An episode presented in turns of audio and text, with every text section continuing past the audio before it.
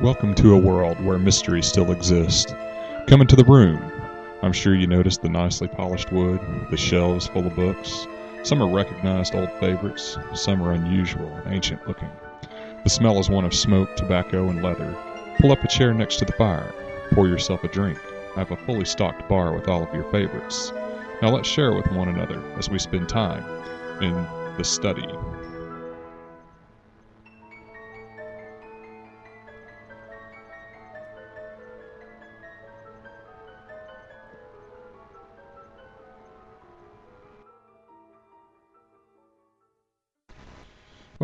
That you guys got to join me this month to listen in to the podcast, and I'm happy that I was able to get it out there a little bit early for everyone before Halloween.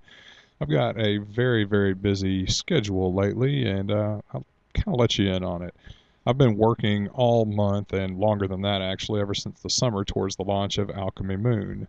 Unfortunately, I'm having to wait on a printer, so as I'm recording this, I have seven days before I, well, now six days before I step onto an airplane, and I still do not have any complete product. I need that product to take to Mindvention with me, so a little bit of stress, a little bit of strain. Then I get to stay in my, at Mindvention for a few days. I'm really looking forward to that, not only for the just wonderful time that the convention is, but also meeting some people that I've met online but never in person. And I think even more exciting is I am taking my neighbor with me. My neighbor has never been on an airplane and has never left the state. His first trip on a plane and to leave the state is going to Las Vegas. I think he's going to have a blast, and even if he doesn't, I know that I sure will. Then I leave from Las Vegas and fly directly to Arizona, where I stay for the remainder of the week and then leave on the weekend for Sedona and then fly back to Arkansas. I get a one week break before I have to perform my theater show in downtown Little Rock. So I have a lot going on.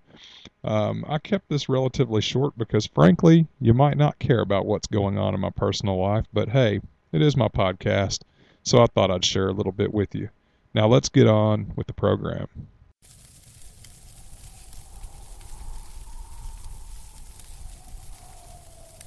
Oh, fruit loved to boyhood, the old days recalling, when wood grapes were purpling and brown nuts were falling, when wild, ugly faces we carved in its skin, glaring out through the dark with a candle within. Well, I'm so glad you joined me for the end of poetry time around the fire. It's nice to see you here the days are getting shorter. Darkness now lasts much longer. This is the time of year where performers of the spooky persuasion can revel in their strangeness and hopefully capitalize on the season by filling up their scheduled books with lots of performances. Even those of you listening who are not performers no doubt enjoy this time of year and receive fewer odd looks when you pull out your strange props and tell your demented stories. All bizarrists have to love Halloween. In the midst of all the activity, though, I want you to take this time to relax. As you're listening to my voice, I want you to just close your eyes for a minute, unless you happen to be driving your car, in which case, do not close your eyes. I don't want to be responsible for any type of an accident. If you're somewhere where you can relax, though, just close your eyes and take a trip back to the time when you were a child. Think back to this time of year. It was always my favorite time of year and still is. I couldn't wait to get out of school because I knew that I had less time to play outside because once the street lights came on, well, that's when I had to go back in the house. Summer was gone and the darkness came much quicker. There was a little bit of coolness in the air. For me living in the south it wasn't cold and coolness really meant anything below 90 degrees, but at least you could play outside without getting completely sweaty football was starting. Your friends would play pickup games to tackle football in the backyard. You'd come home with grass stains all over your knees and some skinned up elbows. But there were also bigger things coming. Fall meant harvest time. It meant that farmers were picking their crops. Jams, jellies, and pies were being made. Pumpkin patches were having their festivals. All of this had to be showed off to the community. And where better to show it off than the county and state fairs?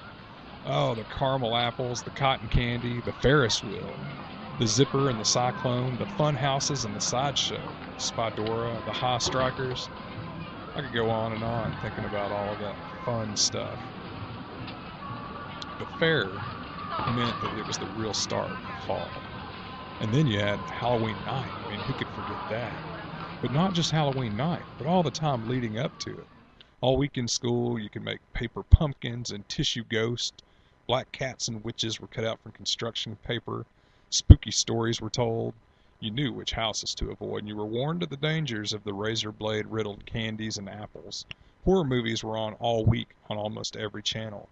Even if mom and dad wouldn't let you watch horror movies, you could always sneak some in around Halloween time. And then Halloween night itself. Roaming from house to house, saying trick or treat, and having permission to eat all of the candy you could handle, and still coming home with a hoard that would last you for weeks. You could trade candy with your friends and try to keep your parents from eating all the good stuff. But just because Halloween was over didn't mean the season was, though. As the nights got cooler and longer, it was time for bonfires and hay rides, the cool, crisp air on your back while your face was warmed by the fire. Then when it was time for the hay ride, you could burrow down in the hay and get close to that one you had the crush on. Maybe steal a kiss in the dark. Maybe something more. Well, I hope that I was able to take you back to some of the things that made this season so enjoyable for me, and maybe some of that stuff resonated with you as well. All of these things are why I love the fall, and particularly Halloween. I love the spooky and horrific aspects of Halloween, and I always have. I love the carnivals and the fairs, and I always have. But they have those their disturbing sides too. And I want to tap into this feeling when I perform for someone. What made Halloween magical for them? What made Halloween magical for you? If you can touch on this, then you can evoke some real emotion from your spectators. Think about why you love the season and try to convey that same thing to your audience members. Thanks for taking that little journey with me, and I hope that you have a wonderful Halloween. So recently I had a friend of mine ask me what my top picks were for my favorite books that revolve around bizarre magic. Now, that's really something that's hard to do. Um, I had to try to narrow it down to five books, the top five books. Now, the top four were pretty easy, but after that, it really became more difficult to pick that fifth book, the one I just couldn't do without. And I thought that this question might be something that's useful to those who are new to Bizarre or even those who may have missed some of the older books. Uh, so I wanted to go ahead and kind of recap my response for the podcast. Now, one of the other common questions you often get is why do you recommend that book? So I want to address that briefly as well. The first few basically should come as no surprise to anyone. They aren't tomes that are unique to bizarre magic. In fact, they are mentalism books. But so much of mentalism forms a basis for bizarre magic, it just seems like they fit hand in hand that and also the fact that I'm a big fan of mentalism anyways, so long as it has that special something extra. I don't want to just figure out someone's number, but anyway, that's that's a whole different topic. Let's get to my top 5 books. The first on my list is Practical Mental Magic by Annemann. If you don't have this, then you're missing out on a major source of inspiration. It's jam-packed full of ideas. It's it's things that are are usable for mentalists and for bizarre magicians, for everyone. I really like it because Annemann is very clever and he's direct and unique in his methods. They're, I say unique now. They they seem like they're part of just the the general knowledge of mentalism, but a lot of those things came from Annemann, and I really, really enjoy Practical Mental Magic. I've gone through probably three copies of it. My copies keep falling apart, and I keep buying new ones. So that's probably the top one on my list. I could I go back and read it again and again and would continue to do so. Now the next on the list is 13 Steps to Mentalism. This is basically the Bible of mentalism. If there's anything you want to know, get this book. I mean, if you have Practical Mental Magic in 13 Steps, to me, you have everything you need for a lifetime of mentalism. But, you know, the approach is bizarre, not just mentalism. So to me, these two books give you the tools. And that's really uh, something that you need a firm grounding in, obviously. But by the time most people make their way to b- bizarre, generally, they do have a grounding, and hopefully they have these two books. The next one on my list is Mind, Myth, and Magic. And I know that book is probably overlooked by some. When you look at how thick that book is, it is just absolutely packed with ideas. And to me, it is the most value packed tome of workable ideas and information that you can find out there. Something else that I particularly enjoyed about Mind, Myth, and Magic and still like and go back to time and again is the fact that it is very well annotated. They tell you the source of the ideas and kind of all the permutations of the idea before Waters worked with it. Also, Mind, Myth, and Magic is a collection of his work that was compiled over decades. So you have a lot of, of thinking that kind of changed with the times, and you can kind of read the, the growth, I guess, of Waters, although the stuff at the beginning is every bit as good as the stuff at the end. It's just a wonderful book. Highly recommend it. The next one on my list is, oh, and before I get there, Mind, Myth, and Magic to me is where you start seeing a melding of those two ideas. And what I mean is the, the tools and the presentation. Now, the next books after that are purely presentation. Not to say they don't have good workable ideas as well, but the inspiration for me in these books was not here's how you do a trick. It was the way that you thought about presentation of a routine. And the next book on my list is The Dark Waltz. I have covered this book, reviewed it on a previous podcast. I think it's absolutely wonderful. You can get it online at lybrary.com. If you don't have it and you're interested in Bizarre, go buy the book. I love the way it's written. I love the style of it. I'll admit at times for me, it's uh, the the style's a little more melodramatic maybe than what I'm into. I tend to be more straightforward, but I don't mean that as a criticism at all. When I read The Dark Waltz, that was the book to me that really just hooked me on bizarre Magic. I'd read other things and I liked them okay, but that's the one that really just it was it for me. I realized this is what it's about and I love it. Now number 5, this is where it gets really hard. Um, two of the books I'm going to mention, I've got a three-way tie for number 5. Two of the books that I'm going to mention I have also reviewed on previous podcasts. The first one is uh, The Practitioner by Eugene Poinc. His writing is the best, bar none, the tops. It's the best. Um, my understanding is that he was a writer professionally, and that's probably why his stuff is so good. He has a story that he weaves throughout the book that isn't magic, it's just really good and very entertaining but his routines are clever, original. His writing style is very different. Uh, I just can't recommend it enough. I, I wish that we had more of his stuff, and I think it's a real shame that we lost Eugene years ago, and uh, I think it's just a major blow to Bizarre Magic. The next one, especially if you're new to Bizarre, you may not have heard of this one, but it's Voodoo Magic by Baba Ghede Nibo. Hopefully, I pronounced all that right. Uh, it's a book when you read it you're not sure whether he's written routines with made up stories to fit tricks or whether he's telling true stories. He is a voodoo practitioner and he tells you about the things that he saw and experienced the things that his teacher did the things he experienced in Haiti. It's uh it's it's good. You sit and wonder if these stories are real. And you realize how real this type of magic can be. That it's not boxes and streamers and glitter and sparkly jumpsuits and all that. That this stuff can really touch people and it can be very powerful and very real. Highly recommend the book. The last one that I have is Garden of the Strange. This one, it seems like people either loved it or hated it. It's one, again, that I, I reviewed on a previous podcast. I did enjoy it quite a bit. I thought the way that he wrote, the stories that he told, were incredible and very inspiring. And I highly recommend that you go check it out if you want to think about where bizarre Magic can be pushed into. A lot of the ideas might not work for you, they might not be workable for you, but it will make you think about the direction that you can take your magic. So that's my review of my top five, actually top eight books, and um, you know check them out if you don't have them. I think that they're all good books, and I think you'll get something out of all of them. Thanks.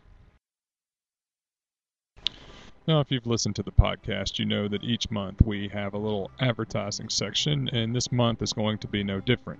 Now, typically I'm advertising the things that I create but now there's a little bit of a shift. There's a change, and the waxing of the moon is imminent. Alchemy Moon will go live this month on October 31st at midnight. Now, my partner Chris Gould is in England, and that midnight is midnight in England. So all of my friends on this side of the pond will get a jump start on Alchemy Moon products. You'll get to see them before people on the other side of the world will. So what do we have in store for you? First, Chris has some interesting family members.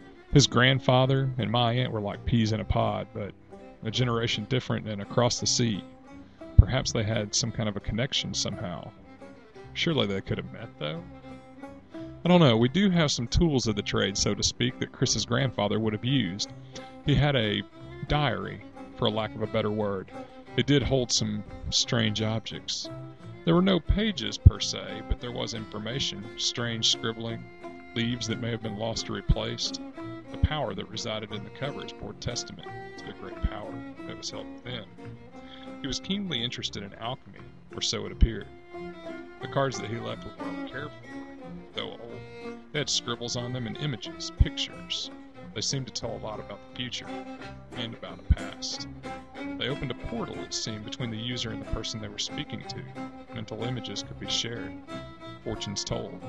They were beautiful, and they could be yours. Chris also came across something very odd. I'm not sure I got the story right, so I apologize to him in advance if I if I didn't hear it all. But I believe he said there was an estate sale or some such thing, and there were photographs he found, strange strange pictures. It was a a, a collection of uh, photos, perhaps. I think it was a, family. I think that's what he said, but frankly, it's all a, a blur. Maybe I was drinking the night Chris and I spoke. Maybe he was. I'm not sure, but I, I think it was family family portraits. I think he said there was a family or two, or, or maybe even more. One was happy, two were happy, the others not so much. He immediately saw a connection between them, a pattern, and he passed them on to me. I can see the same, and I think you will as well. We also have some nice pieces that we created both individually prior to our partnership Zoltar will be available, as well as the Cuss Cards King Edition. These are things that people have asked about, and yes, they will be for sale. Death in the Family will also be available. The Secret Key, The Witch of Glastonbury, and Fate and Free Will will all be available as well. So all of those things you could get previously from me or Alchemy Moon individually will now be available all in one place. And for you collectors out there, there will be five sets left of the Elite Cuss cards. That is it, and after that, they're gone. So make sure you get in there and take a look at it. Uh, keep an eye out on, on Alchemy Moon for the launch on October 31st, 2011. But if you don't want to wait that long to find out what's going on, you don't have to. Pop over to the Magic Cafe and look there. There is a, a link uh, to some of the photos that are preview items. We, we have an ad there, and you'll see the Alchemy Moon ad. Also, Chris has been posting there about how you can get an inside look at the wiki and some of the other information that we have available. Also, Alchemy Moon has a Facebook page. Please go over to the Alchemy Moon Facebook page and like us. And we've been having a fun little contest over there that I think you will enjoy. The winner of the contest will win some Alchemy Moon products. We're also going to be at Mindvention, and if you're going to be out there, please do stop by and say hello. We will also be giving away some items at Mindvention as well. Um, in the meantime, as far as my items go, they are still available on my website at paulprater.com. Don't hesitate to pop over there and purchase something in time for Halloween if you would like. And if you have any questions, feel free to email me. More information will be available the closer we get to Halloween. We hope to see you all there on the date of the launch. Ah, yes, Halloween time of the year. Many of my friends like to do seance routines, and they're undoubtedly more popular this time of the year. So I wanted to give you a little something fun that had to do with seance. Now, what this is, it's there's going to be a link on my website that will lead you to an entire uh, file of the Harry Houdini seance, the last Harry Houdini seance, and you can listen to the whole thing. I won't explain a whole lot about it here. Instead, I'm going to play some of the audio that gives you the introduction. Then, if you like what you hear, you can pop over to my website at paulprater.com and you can listen to the entire seance by visiting the link that I have up there. I hope you enjoy it. Houdini, the greatest showman that ever walked this earth, died October 31st, 1926. Prior to his death, he was seeking out and exposing fraudulent spirit mediums. He boasted that there was nothing that a spirit medium could produce by way of alleged psychic phenomena that he could not reproduce by trickery. Despite this, he took no chances. He and his wife, the late Beatrice Houdini, resolved between them that, whichever one died before the other, that one would try to contact the survivor. They further agreed upon a secret code. This was decided upon to prevent fraudulent mediums or magicians from claiming that they were able to contact either one of the Houdinis. It was further agreed that the survivor would use every type of conceivable seance to contact the deceased. That, once each year, on the anniversary of the death, the survivor would hold a small gathering of friends so that some message might possibly be heard. All attempts were to be discontinued after ten years. Houdini died first. His widow did not succumb until 1942. For nine years after Harry Houdini's death, she tried to reach him. Once she seemed to believe that Arthur Ford, the celebrated spirit medium, had actually reached her husband. Later she decided she had been mistaken that Mr. Ford had not received the real code message. There were, during those years, almost daily reports of Houdini's spirit visiting mediums all over the world, but not a single instance could actually be proven. It is notable, however, that Houdini definitely did not contact the one living person he had loved most, his wife. Thus it went till October 31st, 1936. This was the tenth anniversary of Harry Houdini's death. After this date, Mrs. Houdini was to stop searching. The tenth seance was to be the final one. In charge of arrangements was the late Dr. Edward Saint, an old-time showman and Mrs. Houdini's business advisor. Dr. Saint decided the affair should achieve epic proportion and proceeded accordingly. The roof of the Knickerbocker Hotel in Hollywood, California, was rented for the occasion. Now, the Knickerbocker is just about one block from the intersection of Hollywood and Vine, the movie capital's most fabulous streets. A bleacher-like seating arrangement was built which could accommodate about 300 people, and fully this many were invited by engraved invitations. Sound equipment and a special lighting system was installed. Seats for the inner circle were arranged directly in front of the bleachers. As early as seven o'clock in the evening, the invited guests began to assemble people from all walks of life, but chiefly magicians, spiritualists, newspapermen, and others who had special interest in the affair. Up there on that roof it was uncommonly cold. The sky above was clear and bright, with the stars shining brilliantly.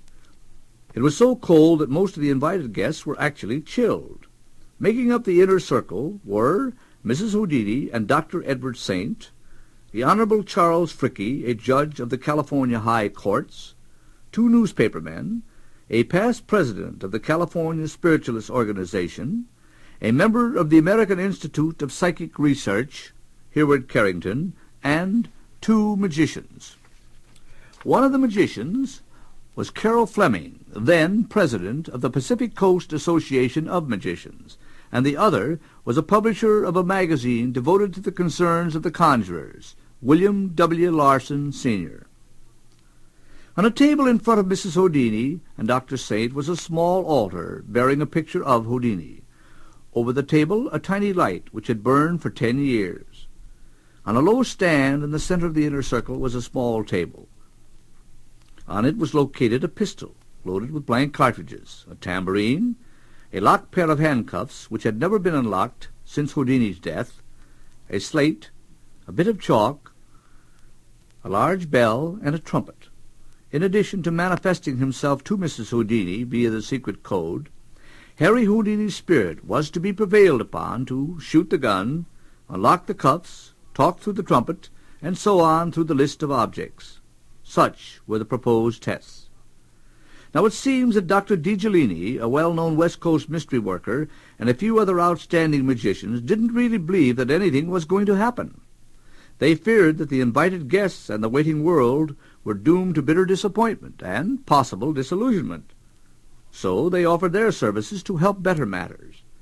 It would be excellent, they told Dr. Saint, to get Houdini's handwriting on the slate, and they could assure its appearance there, or to cause a dove to fly up from the center of the table, seemingly created out of nothing. Dr. Saint wisely refused these generous offers. The seance was to be conducted on a strictly legitimate basis. The tricks of the conjurers were taboo. Promptly at eight o'clock began the regal music of pomp and circumstance. This was the last music that Houdini ever used. He had always opened and closed his act with this music. Here is the actual voice of Dr. Edward Saint, recorded during the seance on that memorable night, October 31st, 1936. I've had some fun in these podcasts reviewing things that aren't necessarily magic related, and I'm going to do the same thing again this month. Since it is October, I thought that I would do a movie, and of course, it has to be a horror movie, right? After all, it's October. Now, I'm going to be honest here. I've never been a huge fan of horror movies. I know that'll probably get me exiled from the bizarre community. I mean, how can I be a bizarrist and not be into horror movies? Well, to be honest, as a whole, I'm not really into movies in general. However, with horror movies in particular, a lot of them don't have a good plot line or writing that really catches my interest. That's my biggest issue with a lot of horror movies.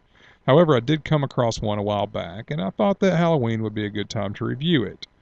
Now, you can moan and groan if you would like, but the movie is Jennifer's Body.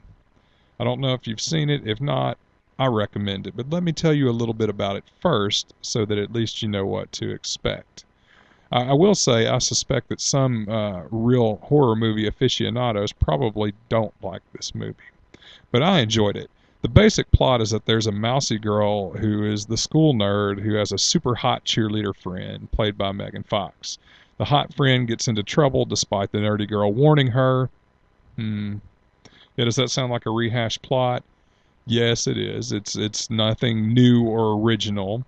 The hot friend has a run-in with a band that turns her into a flesh-eating demon monster thing that needs fresh blood to survive. So that's that's the basic plot. So I said that I don't like a lot of horror movies because they don't have good plot lines or writing that really catches my interest. Well, I'll tell you why I like this one. I'll start by admitting that this probably does sound like something you may have seen before. Yeah, I also know that Jennifer's Body got panned by a fair number of critics, but it's everything that I would look for in a horror movie. First, let's start with the fact that the star is Megan Fox. Okay, that's really where I end to. Enough on that point. Secondly, I love that the movie never takes itself too seriously. It's campy and fun, and it's meant to be that way. It's written that way. The first time I watched it, I liked the dialogue and the writing style, but something seemed a little off about it. It was it was kind of strange. Then I discovered that it was written by Diablo Cody, who is the same woman who wrote Juno. Now, I absolutely loved Juno, but I thought it also had some awkward dialogue. I, I think that's just her style of writing and it's it's clever and witty, but it's also stilted and awkward and not a very natural speaking style. But third, I like the entire plot. If you're looking for something deep, thought-provoking, really interesting and different, or even seriously scary, then skip it. The entire plot of the movie is pretty silly, but yet it's thoroughly enjoyable. I won't tell you exactly what happens because I don't want to ruin it. However, it's a typical high school drama mixed in with a blood sucking demon who also happens to be hot. I looked at some other critic reviews of the movie, and some people described it as a horror version of Mean Girls, and I will admit that I liked Mean Girls as well. Sorry, I'm just going to say it. I thought it was a funny movie. Okay, so back to Megan Fox. She and Amanda Seyfried, Seyfried, I'm not sure how to say her name, so excuse me for not saying it right. Um, they have a scene where they make out. So, you know, there's a plus. There's also a scene where a song from my favorite band, The Sword, is playing. They're a band that I actually reviewed in an earlier podcast. I love The Sword. I love their music. And in this scene, Megan Fox is skinny dipping in a lake to wash off blood from a recent kill. My favorite song from The Sword is playing, and Megan Fox is coming out of the water in slow motion water running down her face, wet hair slicked back. Okay, do you want to see the movie now? Go check out my website, paulprater.com, and I actually have a link to a trailer so you can see a trailer for the movie and make your own decision. I enjoyed it. I think it's well worth your time, and I recommend you check out Jennifer's Body. This past month, I had the good fortune of making a trip up to Eureka Springs with my wife, and while we were there, we went to see Intrigue Theater.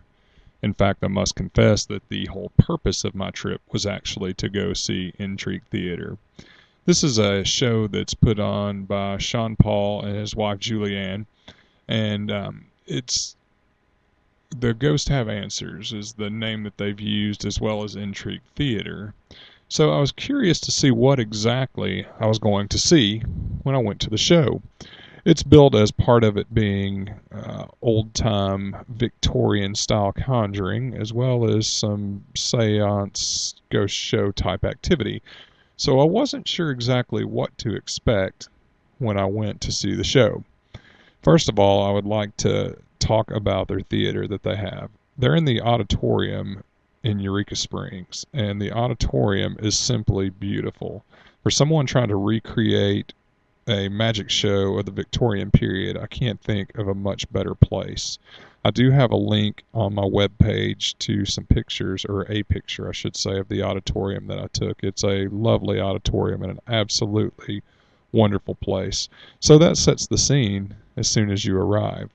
And also, just a bit of background about Eureka Springs. It's a city rich in tales and rich in history. It's a very unusual place. It's a very artsy community, and it's a really good place, I think, for a magic show as well. So I've talked about that, the the theater as you step into it. Now I want to get into the show. The show itself starts with more or less straightforward conjuring routines. The thing that I noticed almost immediately about the show is that it was being performed by real professionals. There were no doubt about that. When you see Sean Paul step on the stage, she instantly takes command of the stage, and you know that this is something he's done before. You know that he's well rehearsed and well polished. I say that and also want to point out that this was the first night that they were doing their show in this new auditorium that outgrown the hotel or the bed and breakfast where they were doing their show before and had moved into the auditorium. Despite the fact that it was their first night performing there, everything looked very smooth to me and it looked very nice. Now, in the first half, as I say, there were some pretty straightforward conjuring routines. Um, there's even an illusion, believe that or not and uh, I thought it went over very well. And in fact, my wife said it was her favorite part of the show. Uh, that's something that my wife would be more into than than I would be. However, all of it, as I said, was polished. It was very good and very entertaining. They had an intermission, and then the second half is the part that would probably interest more of you bizarre magicians, and the thing that interested me. And this was the um, the the spook show, seance, ghost show portion of it. I, I don't know what the best way is to describe it. I've heard and read about the old spook shows, and I suppose it could be somewhat akin to those, only it's not cheesy or hokey or over the top like it seems like a lot of those were.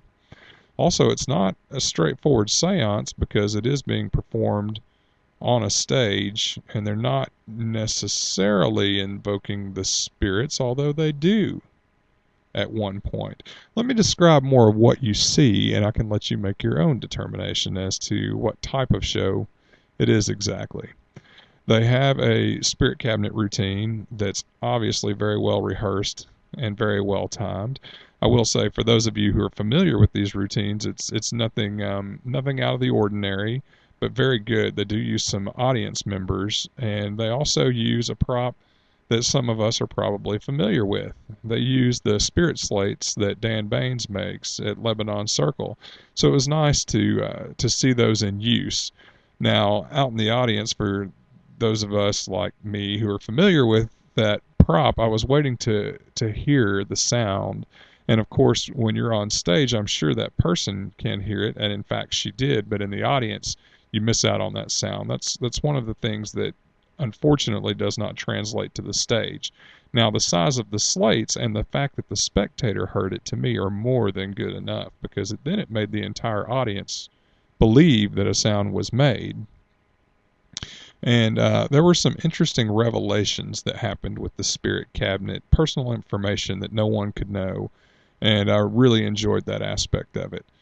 Um, there was also a uh, a blindfold. I shouldn't say a blindfold routine, but Juliane was blindfolded, and the spirits gave her answers to items that Sean Paul was holding in his hand that he got from audience members. That was a lot of fun, and uh, I think the audience enjoyed it. It really afforded the opportunity to inject some humor into a darker portion of the show.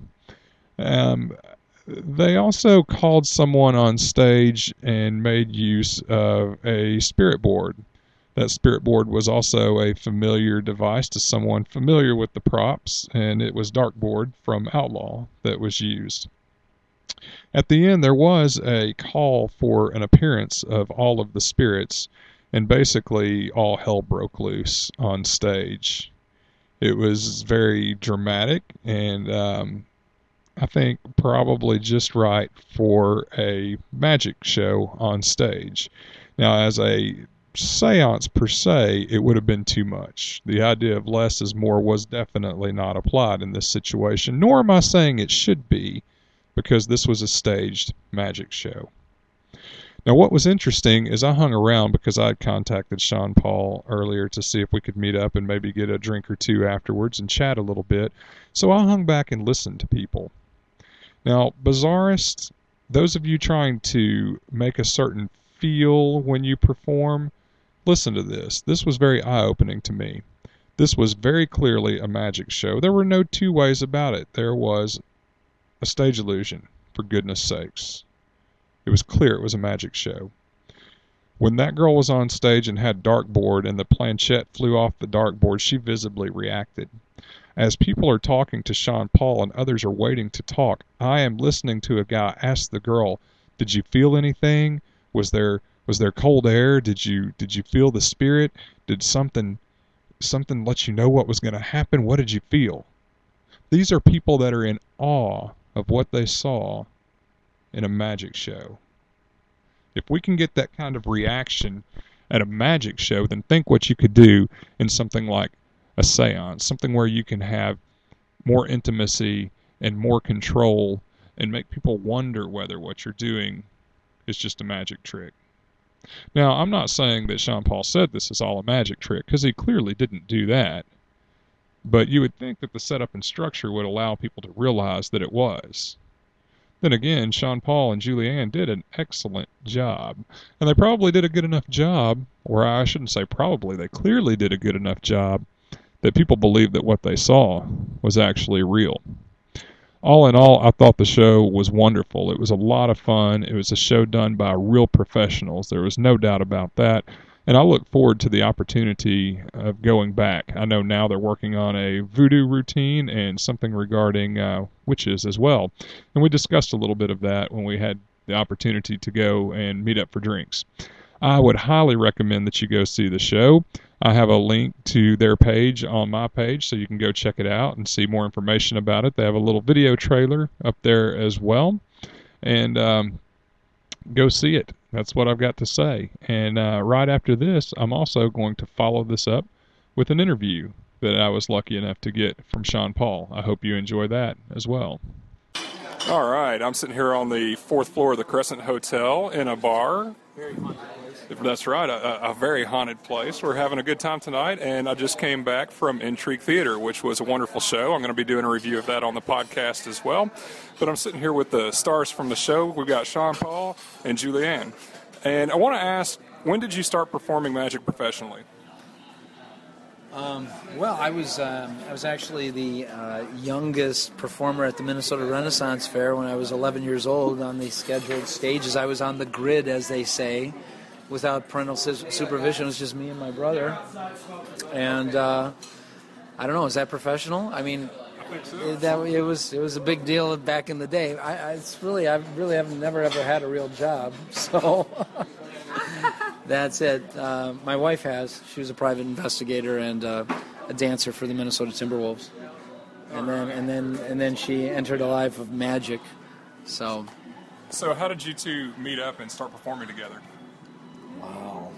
All right. Well, um, I put an ad in the paper one looking, you know, I, I had my theme park show, uh, and I was looking for a girl that looks like Barbie and uh, dance dance experience, and she called, and we met at the Mall of America for a interview, and and I was I was very impressed, and then we found out that she used to teach at the at the dancer studio for ballroom dancing, and so did I, and she ended up going there and working there like two weeks after I had quit and moved on to something else. So we our paths almost uh, crossed. What was it? Five years earlier or something like that. Five years earlier. Uh, so we we thought it was destiny. We missed by two weeks. We missed by about two weeks. That's right. And then uh, we we did uh, that summer magic show at Valleyfair back in '95, and then we ended up doing. Um, uh, the Timberwolves halftime show uh, in '97, and then we did uh, Impact Magic Show at Silverwood Theme Park in '98, and then we did Odyssey at Six Flags Fiesta Texas in '99, and then we did cruise ships, and then we did more Six Flags, and then we got to then we got married, and then we um, then we got to the World of Magic in Branson in 2001, and uh, on and on and on and on. So that's how, that happened. Well, you guys have done a lot of traditional magic shows, it sounds like, but now your show has uh, darker elements to it and, and involves seance and, and ghosts and things of that nature. What led you down that path? Well, we've always loved this town of Eureka Springs. When we were performing in Branson, we would always come down here, and I think a lot of people in Branson come down here to get away from the the Branson uh, experience because it's much more eclectic. It, this town has a, a, lot of character, and um, and then we kind of had this idea that we wanted to retire in Eureka Springs. We wanted to buy a big Victorian home and do a Eugene Burger type spirit theater type show.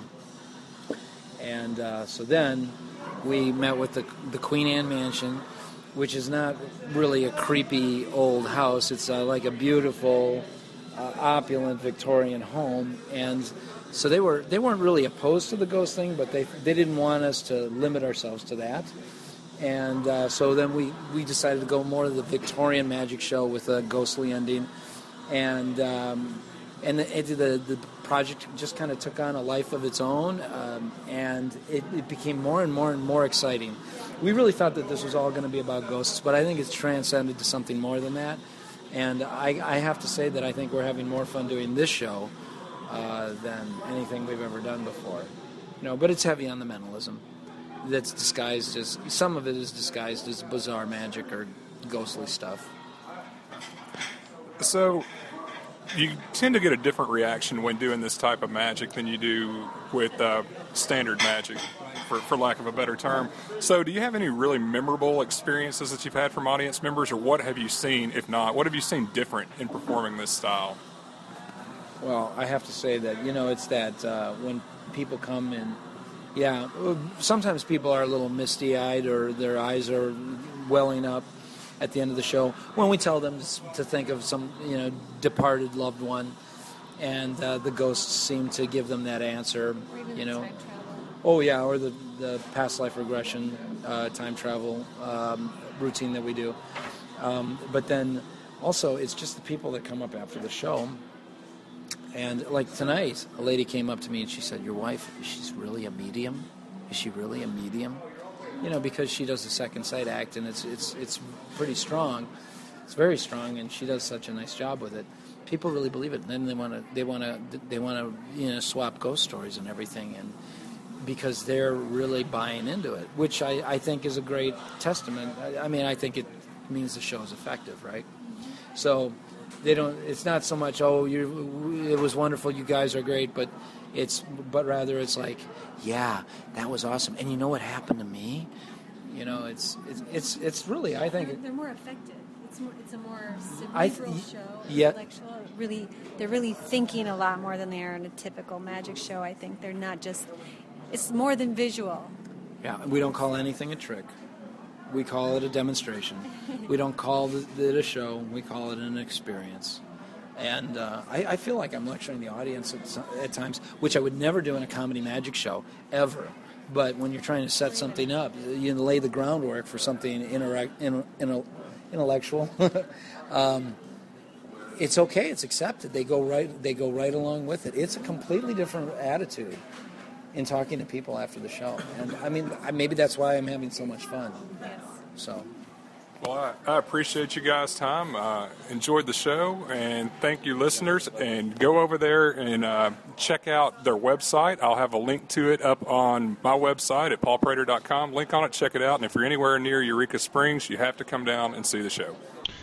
Well, we've just had a packed full podcast this month, and there is something else still I wanted to, to squeeze in, and I'll keep it fairly short. But every month I like to try to do a little something on presentation of Bizarre, some little tidbit or something that I've picked up. And uh, something that I want to discuss this month is suspension of disbelief in your performances.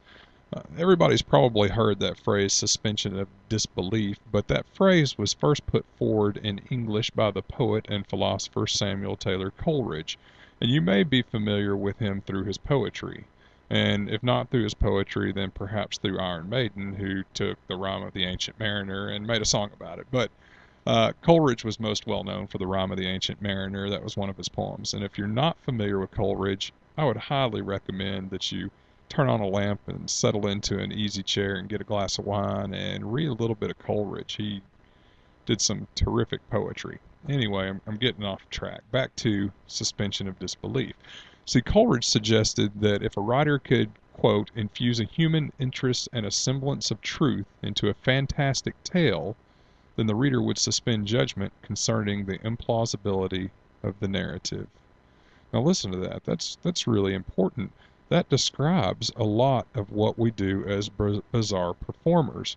We're taking a fantastic tale, which very well may be implausible, but if we can infuse a human interest and semblance of truth, then maybe your listener or your audience can suspend their disbelief and buy into your tale. So, why is suspension of disbelief important to the performer? First, it's necessary for your audience you need your audience to go along with you on this ride. You need them to buy into the story and suspend that disbelief so that they can enjoy your presentation.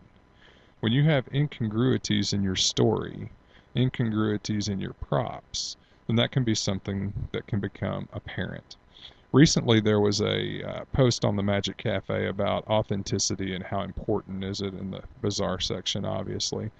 And there were a lot of answers back and forth, but one of the things that I think was hit on by, by my friend Craig Phillips, and something that I think is important, is if your audience members know more about what you're trying to tell than you do, you can have incongruities in your story that can become apparent, and that can distract your audience members.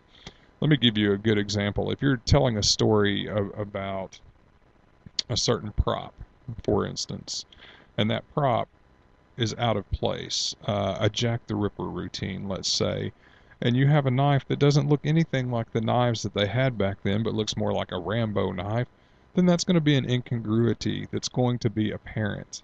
Now, obviously, that's a little bit over the top as an example, but I think it gets the point across what I'm what I'm trying to hit at.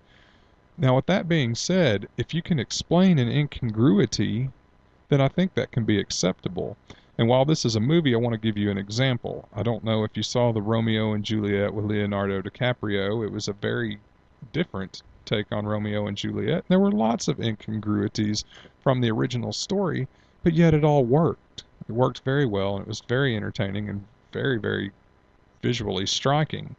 So you can have incongruities, but they need to be purposeful and explainable incongruities. So make sure that your props and your stories makes sense. A second reason why suspension of disbelief is important is because it will help you as an actor. I don't mind saying I'm going through an acting class. It's not something I've done before. And I found that the most important thing to help my acting is for me to suspend my own disbelief. I have to put myself in the situation that I am acting out. Not just the role, but physically. I need to be there. And this all happens in your head. And that's hard to do sometimes when you have an audience looking at you. When you're on a stage, I can tell you from experience, it's a little easier when the lights are shining on you and you can't see everyone. But when you're doing close up, when you're acting and people are right in front of you, it's harder. But you've got to be able to get into that mindset. So, authentic props can most definitely help you do that. As I'm sure everyone is aware, actions and body language speak volumes more than the actual words you say. If you're handling an antique book from the 1800s, then you're much more likely to treat it like an antique book from the 1800s. When you can suspend your disbelief, when your audience members can watch you and feel like you're actually there where you say you are, you can carry them there as well. When they can buy into your character and what you're doing and the role you're playing, then you've helped them suspend their disbelief. And once that happens, you can take them on that ride wherever you want to go. I think suspension of disbelief is very important and something all of us should strive for in our magic. Since it is Halloween and one of the favorite times of years for Bizarrist, I thought I would share some fun stuff with you. This is just some general information about Halloween, some Halloween facts. These are things that you may be able to use to craft your own routines. There's nothing deep or philosophical or even directly related to bizarre magic here. I just wanted to do something fun. Halloween as we know it comes from a Celtic celebration of Samhain, which marked the end of the harvest season and also the change in the year from a time of light to a time of dark. And these are still principal aspects of Halloween and aspects that bizarrists really enjoy. Bonfires played a large part in the original festivities. People and their livestock would often walk between two bonfires as a cleansing ritual, and then they would slaughter livestock for the upcoming winter, and the bones of the slaughtered livestock were cast into the flames. That sounds like a great bizarre routine, although if you're slaughtering animals, you might check with your health authorities first. It was also believed during this time that the souls of the deceased and evil spirits could roam around, and there was a Gaelic custom of wearing costumes and masks, and that was an attempt to copy the evil spirits, to scare them away or to placate them. And that's where our custom of wearing costumes and masks came from. In Scotland, the dead were impersonated by young men with masked, veiled, or blackened faces dressed in white. Sounds like either skeletons or ghosts. Now, they had jack o' lanterns too, but they were a little different than what we used. They had candle lanterns that were carved from turnips, and that was part of the traditional festival. Large turnips were hollowed out and they were carved with faces, and they were placed in the windows, supposedly to ward off the evil spirits. Now, here's some fun facts for you Halloween is the second most celebrated holiday. How about that? Uh, a fun thing you saw at carnivals as a kid and at, at the school Halloween carnivals that they probably still do now is bobbing for apples. Bobbing for apples is believed to have originated in the ancient Roman Empire in honor of Pomona, the goddess of fruit trees, and her festival is celebrated on October 31st. It's believed that if you see a spider on Halloween that that's supposed to be the spirit of a loved one watching over you. So, the spiders are good luck. Definitely don't stomp on one. Halloween is the eighth largest card sending occasion. There are over 28 million Halloween cards sent each year. Well, there you go. Just a little bit of fun Halloween facts, a little bit of fluff, and something interesting, and maybe you can use something in there to craft your own routine. Happy Halloween. Gather round, children. It's story time. I'm glad you came to join me. Once upon a time there lived a man named Stingy Jack. He was known far and wide as a thief, a con artist, but above all, a drunk. So lecherous was Jack that even the devil came to hear of him, and so it was one fateful night that the devil decided to call on Jack. Stumbling drunkenly down the road, Jack came across a corpse grinning in a most disturbing and evil manner. Realizing it was the devil come to claim his soul, Jack hailed the silent stranger. When he got no reply, he said he would go willingly if the devil would only grant him just one request. He wanted one last drink. Seeing no harm, the devil agreed, taking Jack to a nearby tavern where the two proceeded to drink until the wee hours of the morning. When it came time to settle their tab, Jack slyly asked the devil to turn himself into a silver coin, so that the barman who took the money would end up with nothing because it would disappear and Jack would enjoy one last trick. The devil always wanted to enjoy a bit of mischief, agreed, and did as he was asked. As soon as the devil changed, Jack, true to his name, snatched up the coin and plunged it into his pocket, where he also carried a silver crucifix. Unable to escape, the devil had no choice but to agree to Jack's demand that his soul be spared for ten more years. Ten years passed quickly, and sure enough, on the anniversary of his deal, Jack once again found himself staring at the devil's evil, grinning face. Jack once again promised to go willingly if only the devil would climb a nearby tree and pick him an apple, as he was now too old and frail to do it himself. One last apple was all he wanted. When the devil jumped into the branches, Jack bent down and drew crucifixes all around the tree, once again trapping the devil. This time, Jack made the devil promise never to take his soul when he died, thereby guaranteeing his place in heaven. Years later, when it was finally Jack's time, he found himself before the gates of heaven, However, due to his unsavory past and sinful ways, he was denied admission and instead sent down to hell. True to his word, the devil refused to let Jack in and turned him away. Damned to wander the earth in darkness, Jack begged the devil to help him. Grinning maliciously, the devil tossed Jack a burning ember from the depths of hell. Jack took his piece of hellfire and placed it in a hollowed out turnip to create a lantern. Some time after his death, farmers and peasants began seeing the eerie flame of Jacko the Lantern wandering in the dark. Those unfortunate enough to cross paths with the ghost found themselves tricked out of their lives, and sometimes their souls. It's said that every Halloween night, Jack wanders the earth, sometimes disguised as an old man, other times as a mangy dog, and every so often as a silver coin left on someone's doorstep. To ward off his malevolent spirit, people carve faces into their turnips and pumpkins, place inside a lit candle, and leave them on their front porches. Some say the crude lanterns are designed to remind Jack of his penance, while others claim that the glowing grins remind Jack of the devil's visage and force him to flee in terror. I hope that everyone enjoyed their tale, and I hope that everyone sleeps tight.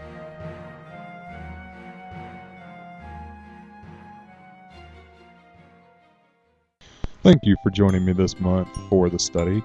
As always, I do appreciate your listenership. I appreciate you enjoying this podcast, listening to it, and keeping it going. If you've enjoyed what you've listened to, please make sure to tell other people so that they will continue to listen. I would like the listenership to grow.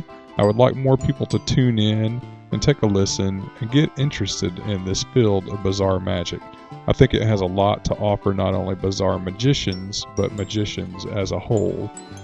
Again, as I've said in the past, if I can ever do anything to help, please feel free to email me. You can get me at Paul, P A U L, at Paul Prater, P A U L P R A T E R, dot com. I'd be happy to help out in any way that I can. I hope you have enjoyed the show, and I hope that you have a wonderful, frightful Halloween. Goodbye.